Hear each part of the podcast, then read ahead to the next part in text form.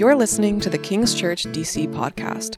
King's Church is located in the heart of Washington, D.C., and exists to make Jesus known in our city through enduring presence that brings personal conversion, purposeful living, and community reconciliation. We hope you enjoy the following sermon.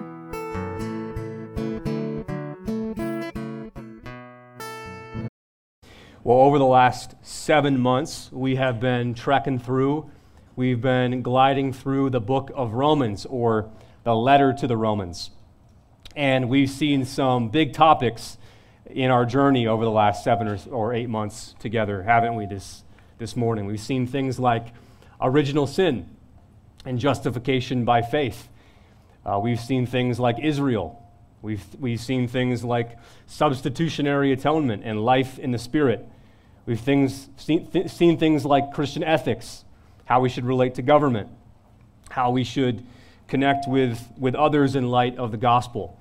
24 Sundays to get through this book, and this morning, by God's grace, we're finishing the book of Romans.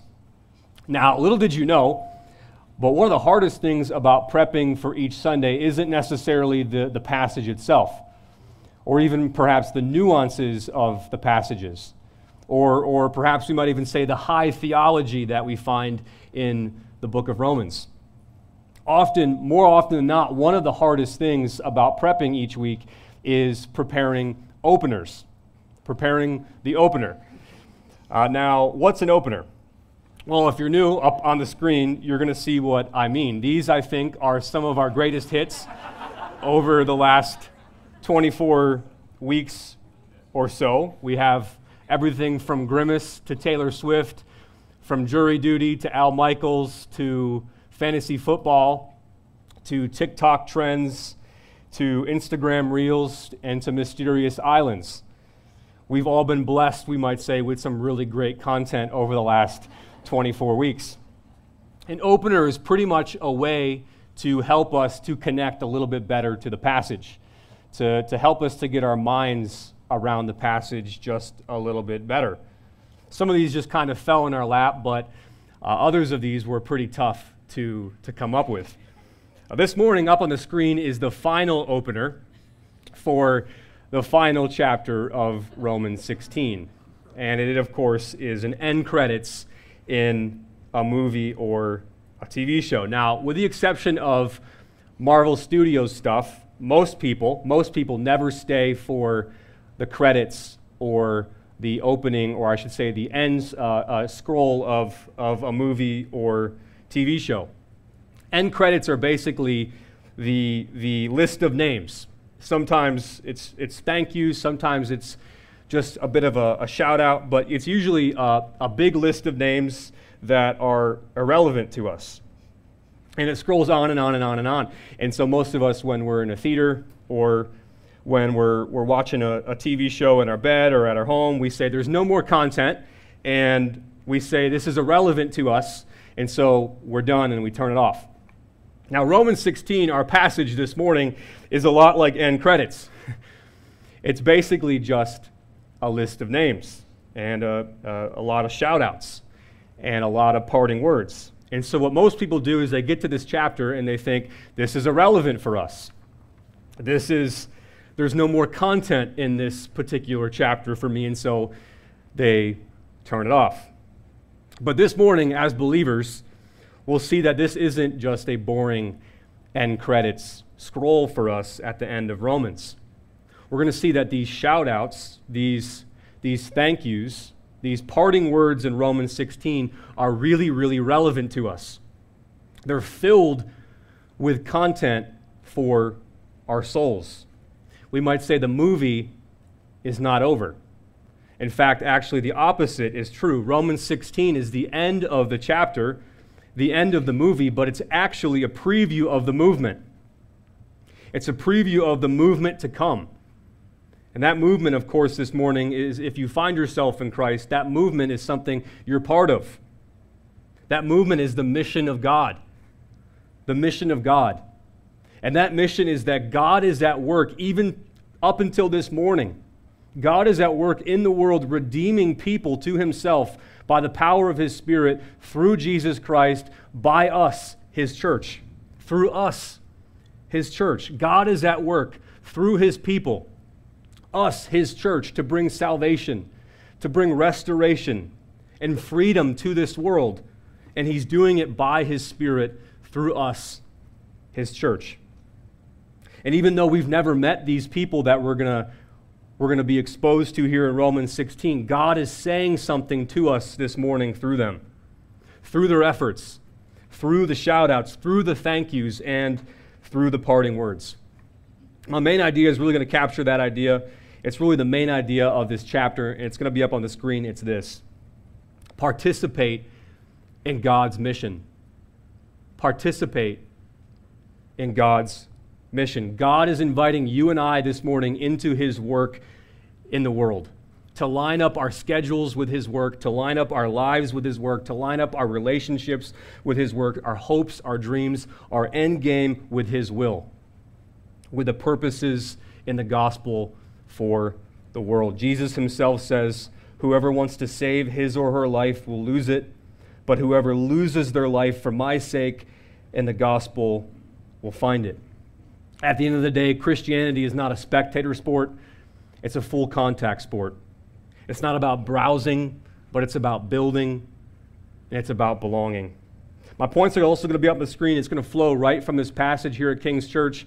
We, we look at difficult passages of the Bible. We try not to skip over passages. We think that there's often gems in those passages, and this would be uh, a, a, great example of that. Number one, shout outs in the mission. We're going to see that in the first 16 verses. We'll skip a little bit ahead, and we'll see that in uh, a couple other verses towards the end of the book, and then we'll also see truth for the mission. We'll see that in a couple verses towards the end of the book. Let's look at this first point shout outs in the, miss, the mission. So, the Apostle Paul, he's been talking to us for seven months about what is the gospel. How does it work in every area of our lives? How does it work in the world? At times, he's been very complex with, with kind of high theology and great concepts.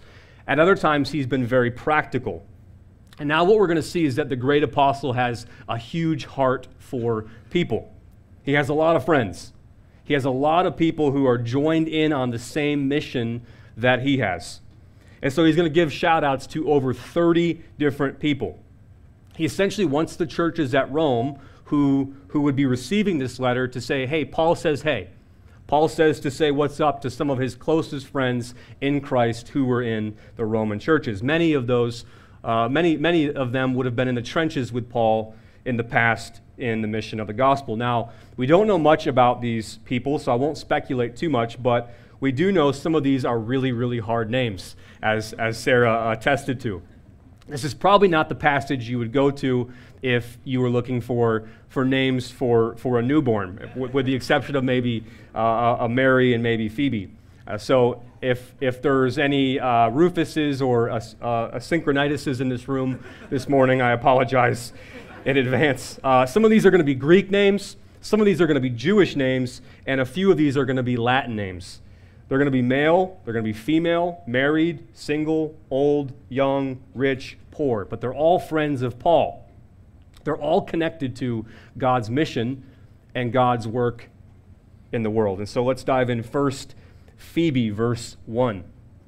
I commend to you our sister Phoebe, a servant of the church at Cenchrea, that you may welcome her in the Lord in a way worthy of the saints and help her in whatever she may need from you, for she has been a patron of many and of myself as well. So Paul commends her. He endorses her to the churches at Rome. It's likely that when this letter arrived, Phoebe arrived with it. That means she's probably likely carrying the original copy of the letter to the Romans or the book of Romans. She's picked that up from Paul in Corinth, which is, which is modern day Greece, and she's brought it to the churches at Rome, which would have been quite the task, right? There is no uh, UPS back then or, or FedEx back then. Paul says to welcome her in the Lord in a way worthy of the saints and to help her out with whatever she may need, for she's been so helpful to others as well, verse 2. Meaning that the Christians there should, should welcome her with all honor, with all grace, knowing that she's been brought to the table by the grace of God, just like they were. Now, notice too, she's also connected to the church at Cenchrea. That's her specific church. Cenchrea is just outside of Corinth. It was an old port city. Her name's also Greek, and she's probably pretty well off. She's believed in the Messiah, and now she's participating in his work in the world. Next, the passage goes on, and we see a married couple Prisca, or sometimes called Priscilla, and Aquila, verse 3. Greet Prisca and Aquila, my fellow workers in Christ Jesus, who risked their neck for my life, to whom not only I give thanks, but all the churches of the Gentiles give thanks as well. Paul says to say, hey, say hello to Prisca and Aquila. He says they've been in the trenches with me for the sake of the gospel. They've opened themselves up to risk for the sake of the mission of God. And he says him and a lot of the churches are thankful to them. So say, make sure you say hello to them. Now, Prisca and Aquila, we know some about. They were a Jewish couple who had become Christians. They had believed in Jesus as the Messiah. Paul had met them earlier in Corinth. Uh, history would tell us that Emperor Claudius, who was a, a, Roman emperor, he sent out an order that, that kicked out all of the Jews in Rome. There's essentially, uh, Roman history would tell us that there was uh, a theological controversy. The Romans had heard there was this guy named Chrestus who had claimed to be the Son of God, and that the Jews were arguing, or they had a theological argument about him. And so Claudius said, Enough, and he kicked out all the Jews from Rome. And so they end up in Corinth, Prisca and Aquila. They meet Paul. They become Christians. And, and the, the, Bible eventually tells us that they meet this other guy, a young preacher named Apollos. They bring him in their house and they mentor him, and he becomes this kind of early famous Christian pastor. Now, I just want to mention that Prisca and Aquila are always mentioned together. They have a single purpose as a couple that governs their life, and they always seem to make a big splash for the glory of God and his mission in the world. Paul also mentions to say hello to the church in their house. Verse 5 apparently they had uh, opened their home to having a church meet in their house. Verse 5 greet also the church in their house. This wasn't too uncommon back then. For the first 300 years or so of Christian history, the early Christians never had a, a, a, a set place like today we have where you go to a church building, but instead they would meet in homes. Uh, house churches back then, as they should be today, weren't anti pastor or anti structure. They were just churches that met in homes. This, I guess, is a sports bar church. Uh, before we met here, we were a school church. Before that, we were a hotel church. And before that, we were a house church. It didn't mean we didn't have structure or that we didn't have pastors or that we were just a prayer gathering. It just referred to where we met. As the shoutouts continue, we, we're going to know less and less about the people here. We see uh, Epaenetus, verse 5. Greet my beloved Epaenetus, who was the first convert to Christ in Asia. That is the, in the province of Asia, which would be modern day Turkey. Verse 6. Greet Mary, who has worked hard for you. This is not the, the, the mother of Jesus or the other Marys we see in the gospel, but this is a different Mary who's working hard for the mission of God in ministry. Verse 7. We're going to meet another married couple Greet Andronicus and Junia, my kinsmen and my fellow prisoners. They are well known to the apostles, and they were in Christ before me. Very similar to Prisca, very similar to Aquila. They're on the front lines of the mission of God. They're well known to the apostles. Their lives are centered together on something that can never spoil, perish, or fade. Verse 8 a guy uh, greet Ampliatus, my beloved in the Lord. Beloved meaning it's his good friend. He's like, This is my good friend in Christ. Verse 9 Greet Urbanus, our fellow worker in Christ, and my beloved Stachys. These are two guys Paul is apparently synced up with. They're, they're good friends with him in the mission and in God's work. Verse 10 Greet Apelles, who is approved in Christ. There's probably a story there. Perhaps this guy uh, struggled with that, but he says he's approved in Christ. Verse 10 Greet those who belong to the family of Aristobulus. Uh, Aristobulus, greet my kinsman Herodian. Some would say that this could be the, the Aristobulus, I can't say that word, Aristobulus, who was the grandson of Herod the Great. And the idea there seems to be strengthened a little bit by the next verse with this, this guy named Herodian, which seems to be connected to the, to the Herod name. In any case, he's talking about people who were likely slaves that had become believers in Christ. And now he sees them as brothers and sisters. Verse 11, another household. Greet those in the Lord who belong to the family of Narcissus. Not a great name. Uh, verse 12, two women, likely sisters. Greet those workers in the Lord, Tryphaena and Tryphosa. I do like those names. Uh, verse 12, another woman. Greet the beloved Persis, who has worked hard in the Lord, just like Mary and, and all the other girls working hard for the sake of the gospel. Verse 13. Greet Rufus chosen in the Lord, also his mother, who has been a mother to me as well. This reminds us of the words of Jesus in the Gospels, where he's asked, Who is my mother? Who are my brothers? And he points to the disciples and says, Look, these are my mothers and my brothers. Anyone who does the will of God in heaven is my brother and my mother and my sister. We meet two sets or friend groups, verse 14 and 15. Greet Asyncritus, Phlegon, Hermes, Patrobas, Hermas, and the brothers who are with them. This is all Greek, uh, uh, Greek male names. There's a set of uh, Christian guys that Paul was friends with. Verse 15 Greet Philologus, Julia, Nereus, and his sister, and Olympas, and all the saints who are with them. This is a set of Christian guys and a set of Christian girls. Verse 21 picks up, we're going to skip ahead just a little bit, picks up with the shout outs, but this time it's shout outs from some of the people that Paul was with to the believers in Rome who would have been receiving this letter. Verse 21 Timothy, my fellow worker, greets you. So do Lucius and Jason and uh, Sosipater, my kinsman.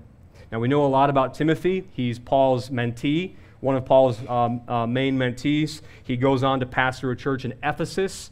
So we have a, a, letter, the, the book of Ephesians, or the letter to the Ephesians, and he also has two books in the Bible, 1 Timothy and 2 Timothy, that were written to him. Lucius and Jason and Sosipater are close friends with Paul. They're connected to, again, the, the same mission and the same purpose. Verse 22 I, Tertius, who wrote this letter, greet you in the Lord. That is Paul's assistant. He's been transcribing the letter to the Romans. He also says to say hello. And verse 23 Gaius, who is host to me and to the whole church, greets you. Erastus, the city treasurer, and our brother Quartus greets you. Interesting, if you go to ancient Corinth today, you'll still see Erastus' name inscribed in a, in a 2,000 year old wall as he was a civil servant to the city, and most importantly, a brother in Christ. Now, what do we learn about all these shout outs? Why is this relevant to you today? What is the point? What is the point? Well, I think a few things. I think we learn a couple things from all these shout outs. Number one, it shows us the power of the gospel. It shows us the power of the gospel. The way that Paul's talking here is a whole nother reality. He's talking to a, a group of people that are from all different places from all over the map. Uh, people that make different amounts of money, people who make no money, people who have different skin colors, male or female, married or not married, and he seems like he's paying no attention to any of that. You're Greek, you're Jewish, you're male, you're female, you're married, you're single, you work at 123, you work at XYZ, you're black, you're white. Paul's focus is none of that. It's not that it's not important to him, it's just that it's not ultimate to him anymore. The gospel has changed him, and it's changed everybody he's giving a shout out to. Their main identity isn't in those things anymore. Their, their main identity is now who they are in Jesus Christ. Those things are the main things that now define them. But the main thing is who they are through Jesus Christ. Paul's swimming in that reality, and that's the reality that this morning we swim in as believers. We don't seek to identify ourselves by what we lack or by what we can achieve or by what we have done. Instead, as believers, the gospel reminds us we identify ourselves by what we've received in Him, what He has done on our behalf, by His grace on the cross for us. And as a result, we have unity. We have unity. We have unity around something that's bigger than any other thing. And this, of course, is life in the kingdom of God. And it means that the Lord and His work are at the center of our lives. Galatians 3 says it like this There is neither Jew nor Greek, there is neither slave nor free, there is no male and female, for you are all one in Jesus Christ. you are all one in Jesus Christ. Another things that these, another thing that these, these shout outs uh, shows us, that it teaches us, closely related to this, this first point, is that the gospel itself transforms our ethic. The gospel transforms our ethic. Not only does the gospel transform us, not only does it give us a new identity, but it also changes the way we relate to each other.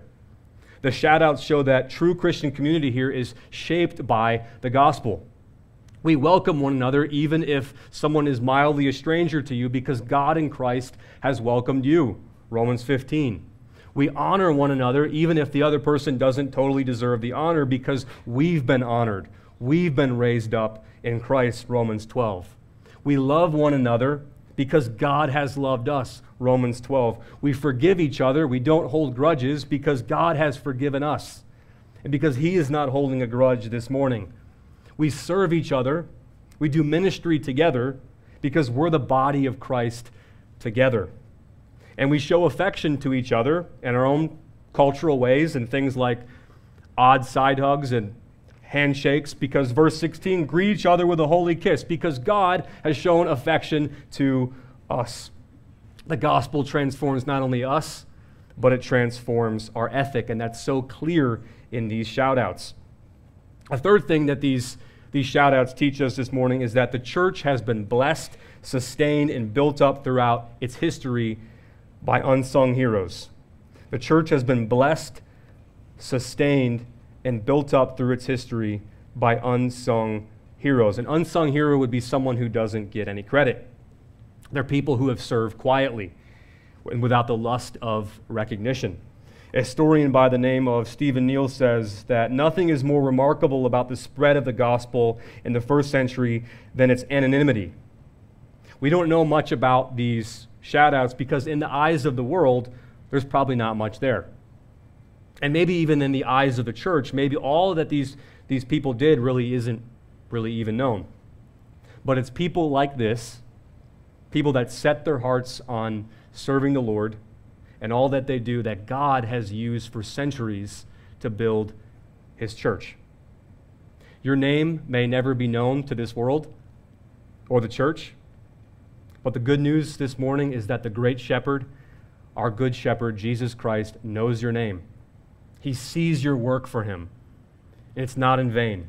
Others might miss it, but he sees it, and he's using all of it for his glory. A fourth and final thing that these shout outs might teach us this morning is that it shows us that mature Christianity is not being separate from the body of Christ. Mature Christianity is not being separate from the body of Christ. Notice maybe the greatest Christian of them all, the greatest missionary of them all, Paul, he's not living independent. He's not a man on his own island. He's got lots and lots of friends around him. He's connected to the body of Christ, to the church. A lot of Christians can dupe themselves today. They think that the highest spirituality is being connected to God somewhere outside of the church, being alone with God on a mountaintop, disconnected from his people. But when Paul gives these shout outs to us, he gives these shout outs to people over and over and over again. The thing he keeps praising them for is not only their devotion to God, but their devotion to one another that they're connected to each other, that they're connected to his mission together. The point is this morning is that true spirituality isn't necessarily all about your giftings and your talents or how much you do for God. True spirituality is often also about how you are connected to his body, to his church, how, you par- how you're participating in his mission, his ministry with his people, his church. Which means this morning, if you're in Christ this morning, be very cautious about disconnecting yourself from God's people, defining spirituality on your own terms, disconnecting yourself from the mission of God. Be very cautious about that little voice of self importance, the voice that tells you you're too busy for the people of God. Be very cautious about that little voice of condemnation that tells you your sins are too deep and that you're not welcome here. Don't listen to those voices. You've been redeemed. Jesus Christ has died for you. He's purchased your freedom. He's, he's been raised to life, and He's raised you to life by His Spirit. You're part of this. You're part of His mission, His global mission to restore and to redeem the world through His church. Now, as this passage closes, we see some final parting words here in Romans. After seven months of Paul telling us what is the gospel, how does it work into every area of our lives, how is it working in the world, Paul's going to take one more pass. One more pass at making sure they're keeping the main thing the main thing. And this leads us to our final point this morning truth for the mission. Verse 17 I appeal to you, brothers and sisters, to watch out for those who cause divisions and create obstacles contrary to the doctrine that you have been taught. Avoid them. For such persons do not serve our Lord Christ, but their own appetites, and by smooth talk and flattery they deceive the hearts of the naive. For your obedience is known to all, so that I rejoice over you, but I want you to be wise as to what is good and innocent as to what is evil. The God of peace will soon crush Satan under your feet. The grace of our Lord Jesus Christ be with you. Paul thinks, what could possibly go wrong for a church? What could possibly go wrong for a Christian? What could possibly stall someone's participation in the mission of God? What could possibly make Christians lose their unity, lose their ethic, quit out on the mission of God, be on the sidelines in the mission of God? And the answer is pretty fierce. It's the possibility of people who in the church cause divisions and create obstacles contrary to the doctrine that you have been taught. Verse 17. Now, that word doctrine is a word that a lot of people don't like. It's a negative word in our culture, but it simply just means teachings. In context, it means the sum of the teachings about who God is, about who we are, about how we get connected to God, about who Jesus Christ is, about what is the gospel. If someone says, Well, I don't believe in, in doctrine, I don't, I don't like doctrine, I just, I just follow Jesus, it's going to be very tough for that person to explain who Jesus is without starting to give you some doctrine.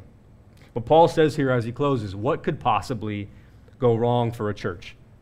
What could possibly go wrong for Christians? What could possibly stall someone's participation in God's mission?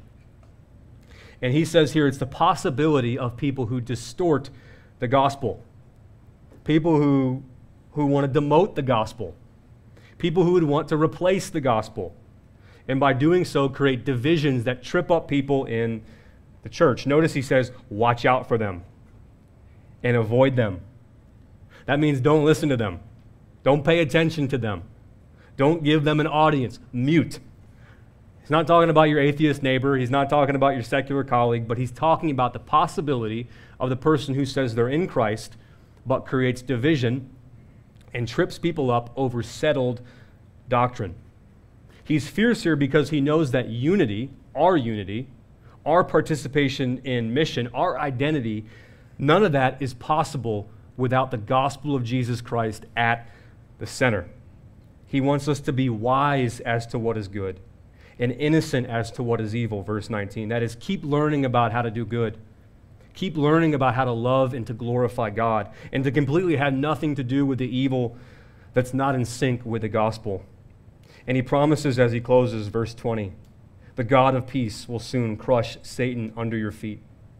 The grace of our Lord Jesus Christ be with you. He says that the truth will win out, that gospel will prevail. As we close out this book, as we close out this series, I should say, we're, we're reminded this morning that Romans is all about the gospel of Jesus Christ. Now, what is the gospel? What is the gospel? Well, the gospel is not good advice about what you must do. The gospel is good news about what God has done for you through Jesus Christ. The gospel this morning is not that you're saved by being a good person the gospel this morning is that God saves us by his sheer grace. And the gospel this morning is not you depending on your commitment to God, but it's you depending on his commitment to you. His undying love, his persevering love for you in Jesus Christ. The book of Romans says that God has done something for us in Jesus Christ. And it's unlike anything else out there. Everything else out there says you essentially have to muster up your own righteousness. You have to present your morality, your good works, your good deeds. You have to muster that up and one day present that to God, and hopefully, He'll accept you into His heaven. But the gospel is that God has come down to us, and He's given us His very own righteousness, a righteousness that is in Jesus Christ for you and I the one who saves us, the one who gives us his own life. And the Bible says the way that we connect to that is the very same way that Jesus accomplished it by surrender, by trusting in the, the, the will of God, by giving ourselves up to all that God is. He says that's how we connect to it by faith, by faith alone. We receive all that God has done for us in Jesus Christ. As far as the east is from the west, he removes our sin from us. He gives us His Spirit, and He raises us to life. If you're in here this morning and perhaps you don't know the Lord in that way, I'd encourage you to trust Him this morning. Perhaps this morning, if you've been on the sidelines to God's mission, I want to I want to welcome you back into His work. It's the most exciting work in the world. A brotherhood and a, sister world, a sisterhood that is global around the world, working for the sake of his name. He loves you this morning. He's given himself for us this morning. If you would, pray with me. Thank you for listening to this episode of King's Church DC podcast. If this sermon encouraged you, please like, rate, and subscribe to our podcast. For more information on our church and service times, please visit kingschurchdc.com. We hope you will join us again next week.